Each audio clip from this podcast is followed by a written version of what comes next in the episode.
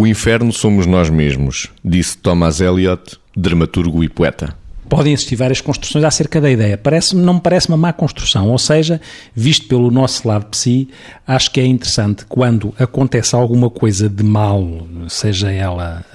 uh, mais simples ou mais catastrófica, que o primeiro raciocínio possa ser o que é que de mim tem a ver com aquilo, ou seja, acerca do inferno que está a acontecer, o que é que da, daquele inferno, ou o que é que para aquele inferno eu